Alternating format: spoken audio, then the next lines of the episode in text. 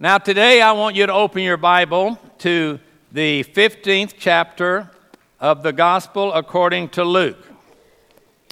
The 15th chapter of the Gospel according to Luke. In the past few days, I preached the sermon and the service for Wayne Boggin, who sat behind me for recent months. Uh, he's absent from the body and he's present with the Lord. Had a very difficult many, many days before he passed away. And as I, I thought about his story, and Wayne was a prodigal that came home. He was uh, born in a preacher's home, as I was. And preacher's kids drift. Ask Billy Graham when you get to heaven. Ask Jerry Falwell. Ask others. Dr. Criswell, L.D. Morgan, maybe, you know, whatever. Did your child ever drift? But you know what? When you know Jesus, you can find your way home if you want to come home. And if you want to come home, He's ready to welcome you home.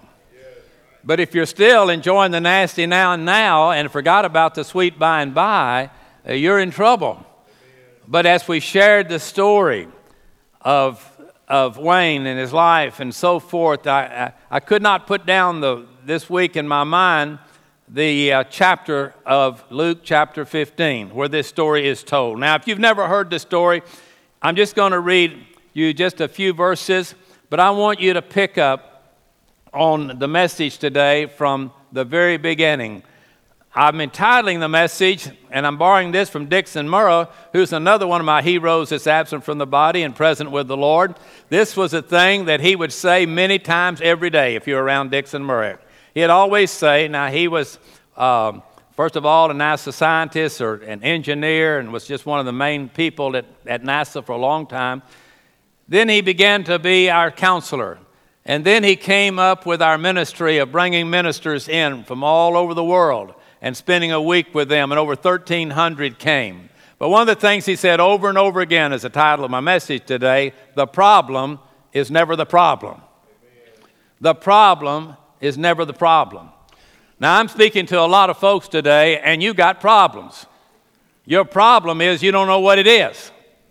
That's your problem. You don't understand that your problem is a result of something that's very, very clear. And we're going to talk about that. So let me read to you the brief text Luke chapter 15, verses 11 through 24. Verses 11 through 24. 4. And Jesus said, A certain man had two sons. The younger of them said to his father, Father, give me the portion of goods that falls to me. And he divided unto them his living. And not many days after, the younger son gathered all together and took his journey into a far country, and there wasted his substance with riotous living. And when he had spent all, there arose a mighty famine in the land and he began to be in want. And he went and he joined himself to a citizen of that country, and he sent him into the fields to feed swine, pigs, okay? And he would fain have filled his belly with the husk that the swine did eat, and no man gave unto him. Now listen to verse 17. And when he came to himself, he said, How many hired servants of my father have bread enough and to spare, and I perish with hunger. I will go, I will arise and go to my father. And I will say unto him, Father, I have sinned against heaven and before thee, and am no more worthy to be called your son. Make me one of thy hired servants. And he arose and he came to his father. And when he was yet a a great way off, his father saw him, had compassion, and ran and fell on his neck and kissed his son. And the son said unto him, Father, I have sinned against heaven and in your sight, and I'm no more worthy to be called your son.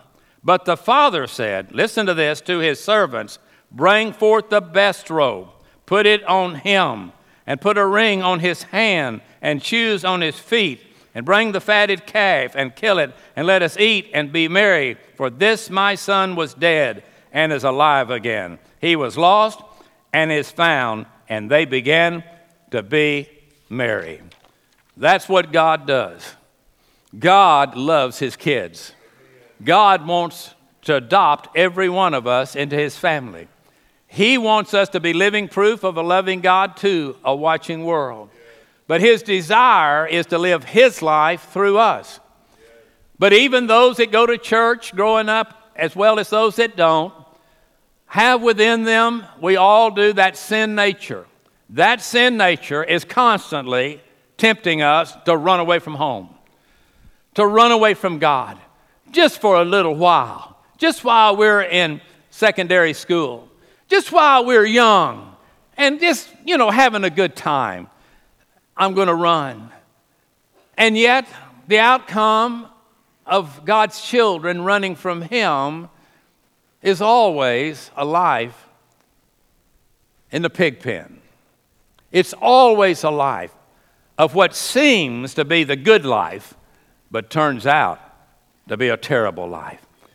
So, before I go any further, I want to ask you the question Do you think this message is going to be relevant to you?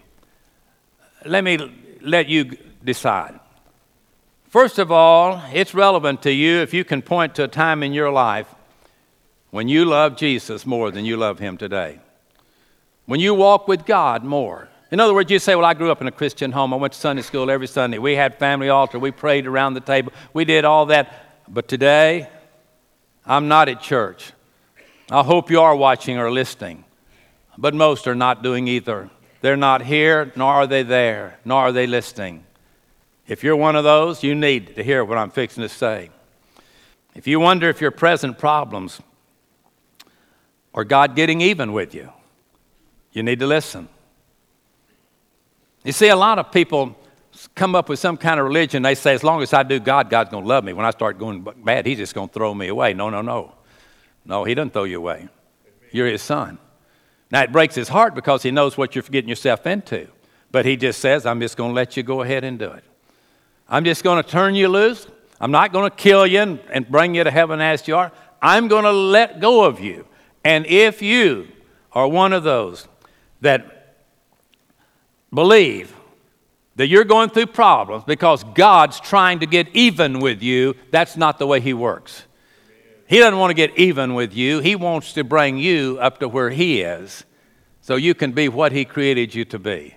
And when He sees your life being thrown away, He wants to come and rescue you. And He's looking for you to come home. The final thing to see if you'll just pay attention to the next few minutes as I speak to you. If you're filled with guilt over your past mistakes and question whether God still loves you or is willing to forgive you, you need to listen. You see, some of us have gone so far that you don't think, you say, if I was a father, I'd have kicked you out a long time ago. I wouldn't have put up with you for a minute. Well, you're not God. And by the way, aren't you glad you're not? And aren't you glad you didn't marry God? And aren't you glad that God's not one of your kids and He's not your mother and dad here on earth? He's King of kings and He's Lord of lords. And He has relationship with His kids that other people do not have. Why? Because they have rejected the only source for joy and peace and real love and forgiveness and purpose. And we could go on and on with the list. There could be some here today, and you once really enjoyed God. You really did. I mean, your music, your readings, your activities, your fellowship, the people you wanted to be around with. It was just Jesus, Jesus, Jesus, Jesus, but not now. For whatever reason, maybe you went off to college, you got into fraternity, you got into sorority, you got into a different crowd. I got to thinking the other day how many close friends that I made in four years at Baylor University. And I played ball and I was in the student body council and all this kind of stuff. But you know, right now, I can't think of that many friends that I made the whole time, four years I was in school. I wasn't up there to make friends and influence people, I was up there to try to get a degree.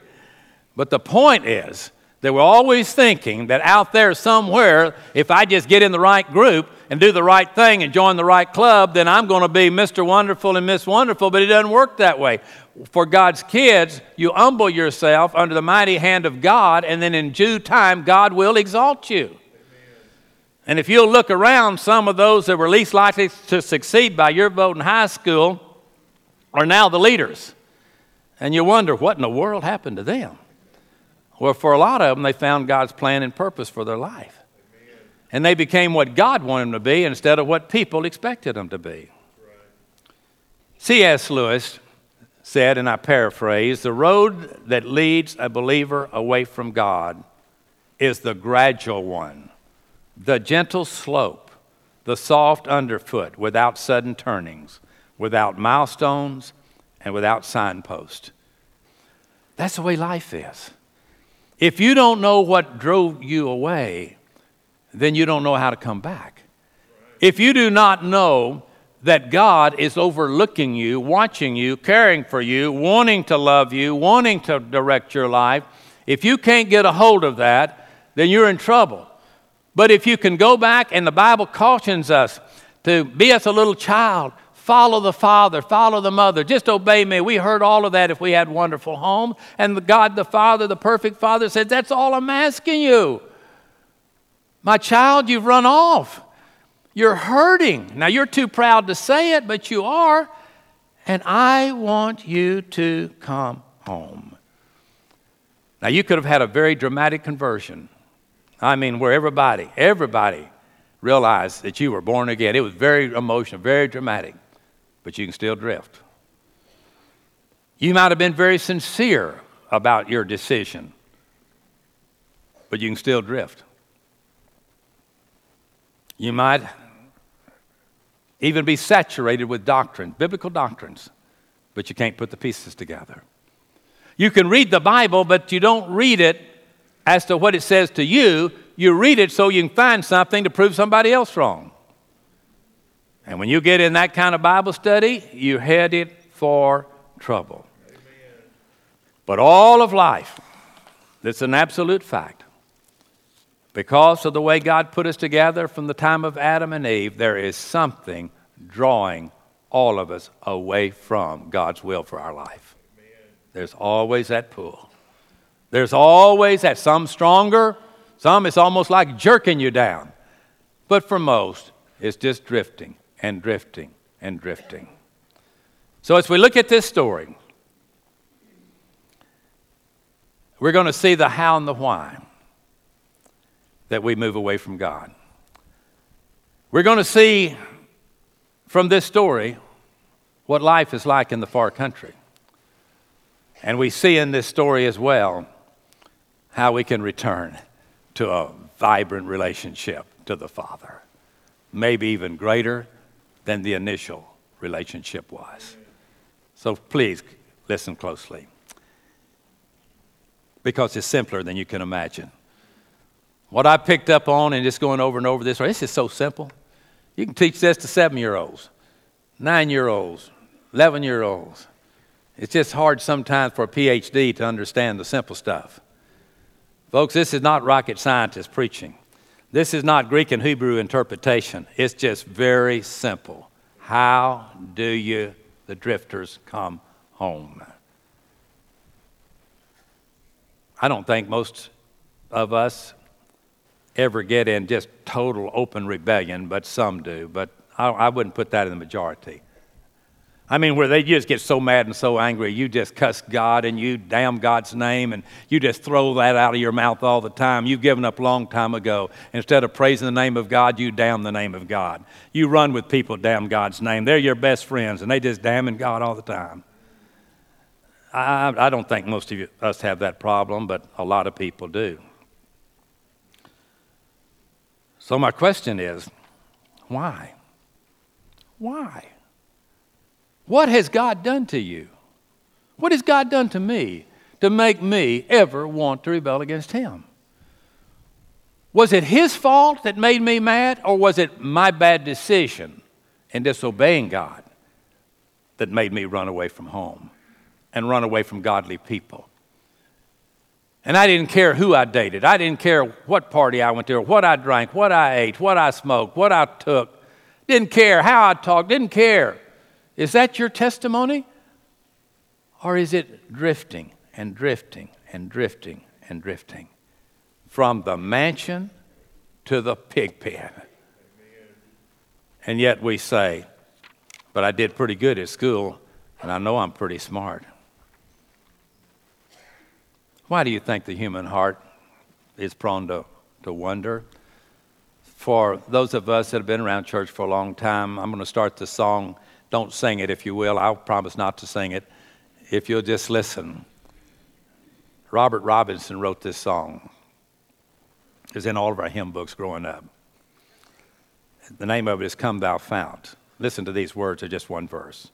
Come Thou Fount of every blessing. Tune my heart to sing thy praise. Streams of mercy, never ceasing, call for songs of loudest praise. Now listen, prone to wonder, Lord, I feel it. Prone to leave the God I love. Here's my heart. Oh, take and seal it, seal it for thy courts above. This man that wrote this song fell into an immoral relationship that destroyed his life, that wrote that song. You can write a song like that, and the devil, though, can catch you at your weak moment and throw you to the pigs. He's just that smart. When you think you're doing quite well, the devil's just laughing at you and say, Yeah, I think you are too. Keep on going. Keep on doing what you're doing. Just keep on doing the same thing you always done. Just expect something good to happen sometime because until now, it's all been bad. But maybe one day if you date enough, go enough, drink enough, cuss enough, you know, on and on. Finally, going to do it. Meet enough people. You ever been around people They got a good friend everywhere? I just run from those people. What do you need? Well, I need a lawyer. I got a good friend. He's a lawyer. Well, I need an engineer. Well, I got a good friend. He's an engineer. Well, I like to play tennis. Well, I know somebody just loves to play tennis. You know, I like to hunt. I like to fish. I mean, well, well, well, well, first thing you know, you can identify with everybody in the world. You got a good friend, a good friend, a good friend. You know how many good friends you have if you're on the top of the chart? Maybe that many that give their life for you. But you got one that already gave his life for you. And his name is Jesus. Jesus is the sweetest name we know. 2 Timothy 2:12 though says a little encouragement from Timothy, young man, if we endure if we endure through our young years, we shall also reign with him. If we will stay the course, if we'll fight the good fight, if we'll finish the course, if we'll stay focused, we will take communion. We will come to when communion is offered and remember the broken body and the shed blood of our Lord Jesus Christ who bought us with his death and his blood on the cross. Three reasons that we're prone to wonder. Number one, we have an invisible Father. Now, the Bible says the heavens declare the glory of God. The Bible says, I've made myself so evident in creation that you're without an excuse. But none of us have literally seen the Father. None. He is invisible. Now, one day, we'll see him face to face. But as we watch and as we listen, the apostles had an advantage over us in that they literally saw Jesus. They were able, those disciples, to walk with him, see him, hear him, emulate him, but he's gone back to be with the Father. So we have an invisible one that we have not seen, we've not heard, We've not touched, I've never touched Jesus, neither of you, who was the physical manifestation of God. But you know what? God hadn't abandoned us, He sent His Holy Spirit. His Holy Spirit dwells in every believer. Every one of those that were baptized and will ever be baptized that gave their heart to Jesus, and that's their first act of obedience, is to do what the Lord said believers' baptism by immersion. That's where it starts. That's where it starts. But because we can't see God, we don't think He sees us. Now, here's where I get in trouble. And for those of you that are looking at me so spiritually, you too. He does know what you said. He does know where you've been. He does know what you're doing. But He still loves you. Can you imagine? What if you had a friend like that that turned on you, that disobeyed you? What would you do? What would you do? God knows we need someone with us all the time. Our parents didn't just put us out in the field and say, go do your best. When my mother and dad would go out of town, they'd leave me with the McCrary family growing up. Why? They'd leave me at home by myself. Not when I was three and not when I was 13. They felt like I needed somebody with me all the time. And you know what? That's one of the things we get together on Sunday for. We're a family, we need each other. You know, sometimes after you've looked in a mirror and think that you're the most beautiful, most handsome thing on planet, somebody needs to tell you you're getting old. you just need a little bit of that, you know, because it's the truth that'll set you free. You shall know the truth, and the truth shall make you free. John 14, 16 says, I'll pray to the Father. He'll give you another comforter, and he will abide with you forever. And I will not leave you comfortless. I will come unto you. Oftentimes, talk among Christians or a recent death has come. Well, how's the family doing? And we have our answers. We try to be truthful. Some families and some individuals handle it physically better, emotionally better, but there's a concern. There's a concern. But you know, when people can go and live in sin, never change their countenance, come to church with the same kind of smile, same kind of greeting, say a prayer if they're asked to before uh, lunch, or any of those kind of things, they participate. But down deep inside, they're a prodigal that's gone away and still has not found their way back. Where that scripture says, I will not leave you comfortless, I will come to you. Always know this He is there. He is here. Jesus is here. When Jesus is here, you're in an atmosphere and an environment where an immediate miracle can happen to you. Just like that.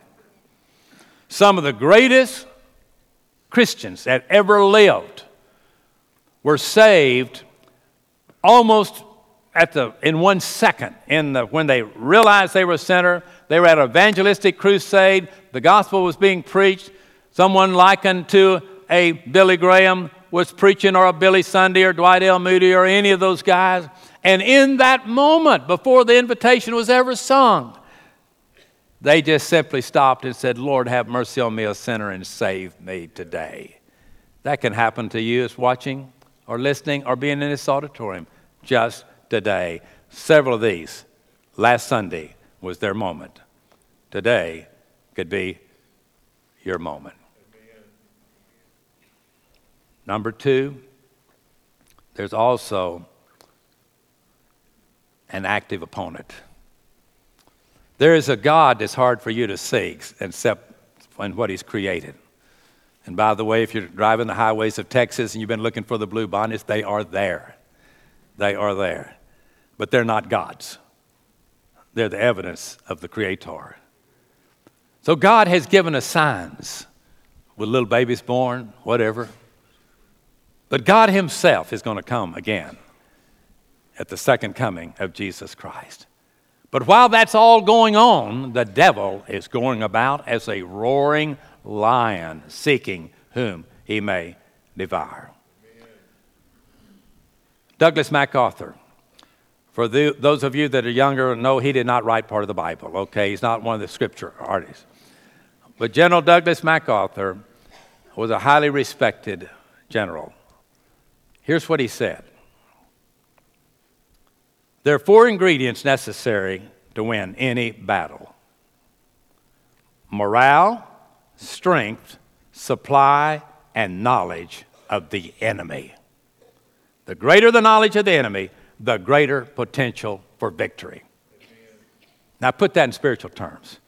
As long as you don't acknowledge who the enemy is, Satan, and know how strong he is, how many demons he has, how wise he is, until you know the enemy and how he works and where he works and the way he works, you're not going to be a strong soldier. But when you get strong in the Lord, you recognize that. You don't marry the wrong person and thought they were, and they weren't. You don't do the investing that everybody was doing, and you thought you were going to get rich quick. You don't live that kind of life.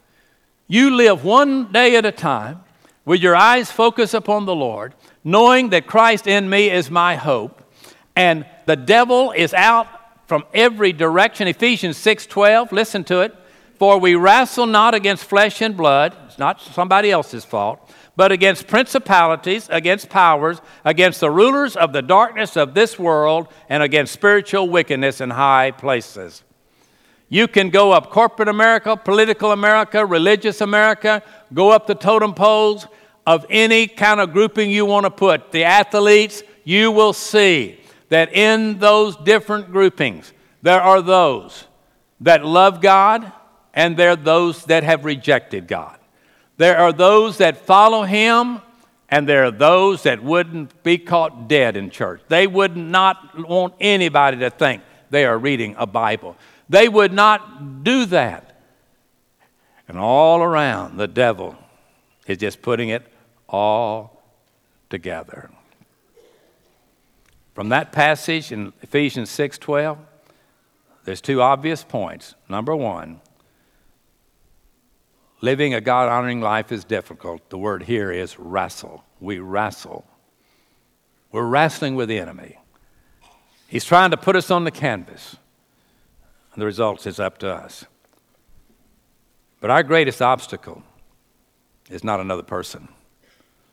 A lot of you hate God because you have a marital problem. You hate God because you have a problem with the kids. You hate God because you don't like somebody at work. You hate God because you don't like the political situation. You hate God because you don't like the financial situation, all of that kind of stuff.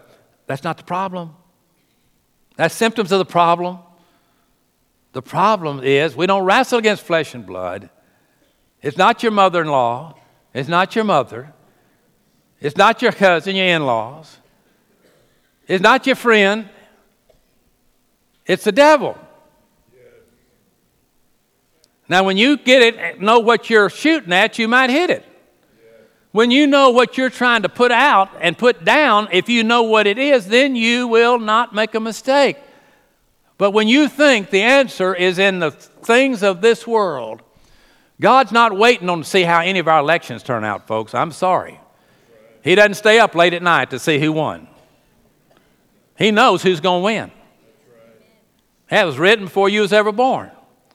Our decision is who we're going to follow. Who are we going to choose to follow? And the one I've chosen to follow is Jesus Christ. Amen. The reason I chose to follow, I find no fault in him.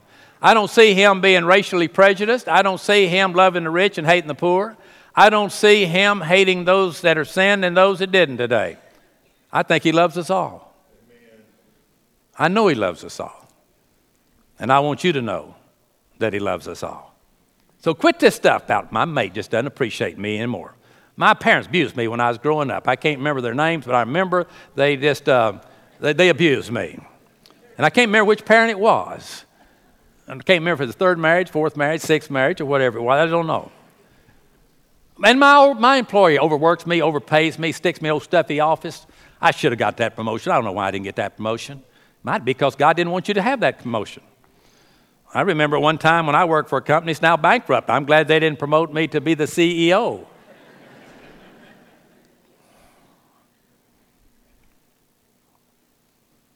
our friend, oh boy, how many times I heard this, betrayed me. I went to church. He goes to church at Sagemont every week. And he invited me. And you know what he did to me? Oh, you wouldn't believe this preacher. Oh, I probably would. Because I know that everybody goes to Sagemont sinners, including the pastor. But I do know this And people say, well, the church just ignores me when I go. Not a real church. And by the way, if somebody doesn't say hello to you, you're supposed to say hello to them. Amen. You can be used. But here's what Satan used, and I'm through. He used money to defeat Judas. He used pleasure to defeat David. He used ambition to defeat Adam and Eve and Moses, and all three of them to bring down King Solomon. And we could go on and on with that list. But all the devices of the arsenal of Satan can be divided into three groups the kingdom of this world, money, pleasure, like food, and ambition. Ambition. We want to think that we know more than Him. We want to think I'm right and God's people are wrong, and God's church is wrong, and God Himself is wrong. And because of this, we find ourselves in the hog pen of life. But yet there's a father with arms open and says, Come home, come home. Ye who are weary, come home. I am waiting for you to come home. I have a place for you. We're going to take the fatted calf. We're not going to put you out in the barn. We're not going to throw you out. Come home. And we will be together. And we will be what God wants us to be. And 1 John 2 16 says, For all that's in the world, the lust of the flesh, pleasure, the lust of the eye, money, the pride of life, ambition, is not from the Father, but of this world. You don't need to get mad at God. You need to get mad at the world that's deceiving you and destroying you and pulling you away from the truth. But the choice is literally up to you. The prodigal said, Give me what's mine. He squandered his estate. He wanted to make a name apart from his father, but it didn't work.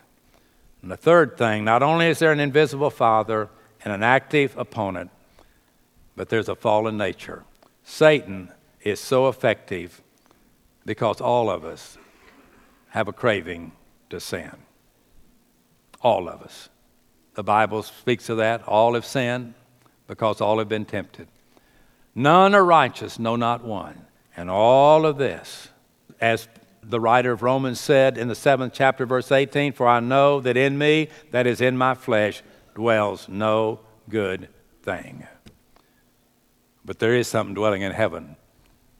His name is Jesus. Jesus, Jesus. Satan cast those plugs out there if you're a fisherman. You go into Bass Pro or Cabela's or somewhere and you look at that thing and say, What in the world would hit that thing? Looks like a broom handle with eyes on it. And so, what's called a fisherman puts hooks on it, throws it out, and some eight pound bass or speckled trout looked at that thing and says, Woo! Woo! Everything looks good at closing time. Woo! Boom! And where they end up? At the seafood restaurant. Was it a mistake? You betcha. But you know what? The world can paint itself up better than anything ever. And everybody jumping on it, jumping on it, jumping on it, jumping on it, jumping on it. But as for me and my house, what should we do? Serve the Lord. He is the source of our strength. He is our God. He is our Savior. He's our Lord. He's our protector. He's our provider. I never go into election wondering if the other side wins or whatever side I pick is whether I'm going to heaven or going to hell. I, I never wonder about it. Will Jesus leave me if I vote wrong? I don't think so. Because I know who holds tomorrow, and I know He holds my hand. And He holds your hand too if you've ever asked Him to.